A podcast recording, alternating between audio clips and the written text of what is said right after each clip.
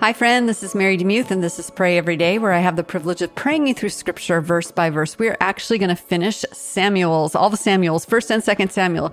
Today, I'm going to read the last chapter of 2nd Samuel, chapter 24 in the World English Bible. And then tomorrow, drum roll. Um, we are going to jump to the book of John, which I just love, and I'm so excited to be reading through that this year.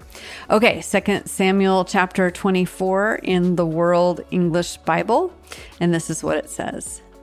Again, Yahweh's anger burned against Israel, and he moved David against them, saying, Go count Israel and Judah. The king said to Joab, the captain of the army who was with him, Now go back and forth through the tribes of Israel from Dan even to Beersheba and count the people, that I may know the sum of the people. Joab said to the king, Now may Yahweh your God add to the people, however many they may be, one hundred times. And may the eyes of my lord the king see it. But why does my lord the king delight in this thing? Notwithstanding, the king's word prevailed against Joab and against the captains of the army. Joab and the captains of the army went out from the presence of the king to count the people of Israel.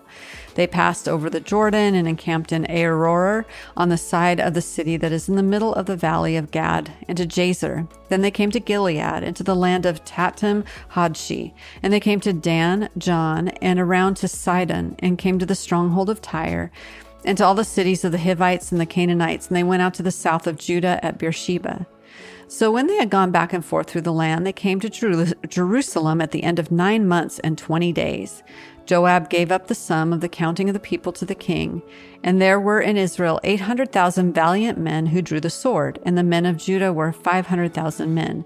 David's heart struck him after he had counted the people. David said to Yahweh, I have sinned greatly in that which I have done. But now, Yahweh, put away, I beg you, the iniquity of your servant, for I have done very foolishly. When David rose up in the morning, Yahweh's word came to the prophet Gad, David's seer, saying, Go and speak to David. Yahweh says, I offer you three things. Choose one of them that I may do it to you. So Gad came to David and told him and said to him, Shall seven years of famine come to you in our land, or will you flee three months before your foes while they pursue you? Or shall there be three days of pestilence in your land? Now answer and consider what answer I shall return to him who sent me. David said to Gad, I am in distress. Let us fall now into Yahweh's hand, for his mercies are great. Let me not fall into man's hand. So Yahweh sent a pestilence on Israel from the morning even to the appointed time, and 70,000 men died of the people from Dan even to Beersheba. When the angel stretched out his hand toward Jerusalem to destroy it, Yahweh relented of the disaster and said to the angel who destroyed the people, It is enough. Now withdraw your hand. Yahweh's angel was by the threshing floor of Araunah the Jebusite. David spoke to Yahweh when he saw the angel who struck the people and said, Behold, I have sinned and I have done perversely, but these sheep, what have they done? Please let your hand be against me and against my father's house. Gad came that day to David and said to him, Go build an altar to Yahweh on the threshing floor of Araunah the Jebusite. David went up according to the sayings of Gad as Yahweh commanded. Araunah looked out and saw the king and his servants coming on toward him. Then Araunah went out and bowed before the king with his face to the ground. Araunah said, Why has my lord the king come to his servant?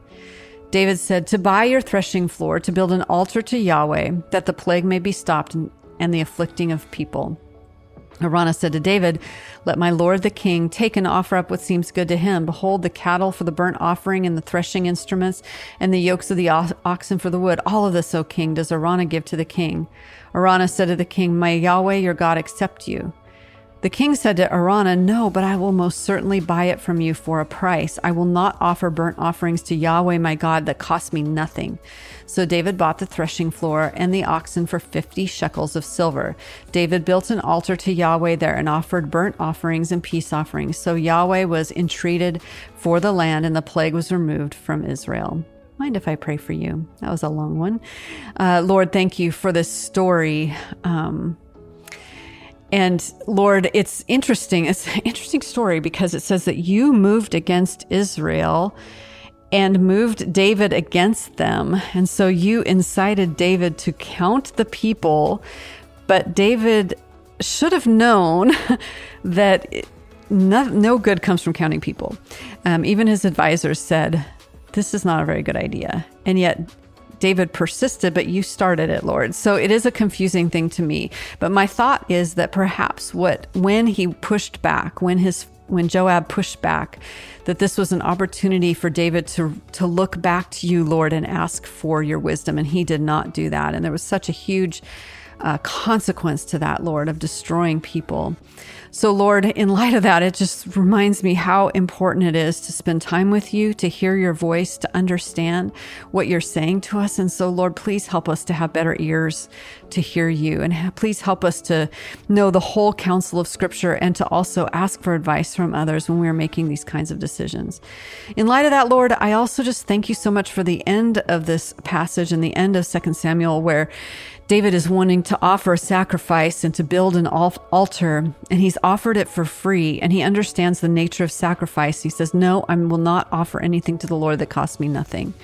And so, Lord, that's how I want to end today's prayer that we would not offer to you things that cost us nothing, but that we would sacrifice. We offer a sacrifice of praise to you.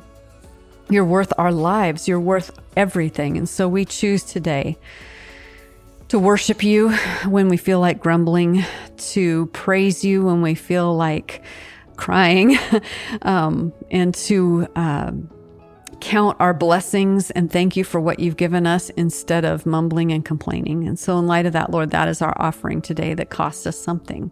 I pray this in Jesus' name. Amen.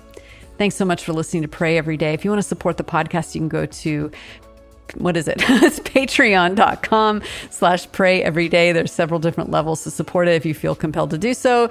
No worries if not. This is, um, you have been amazing to me, all of you who support and pray for this podcast. So thanks so much.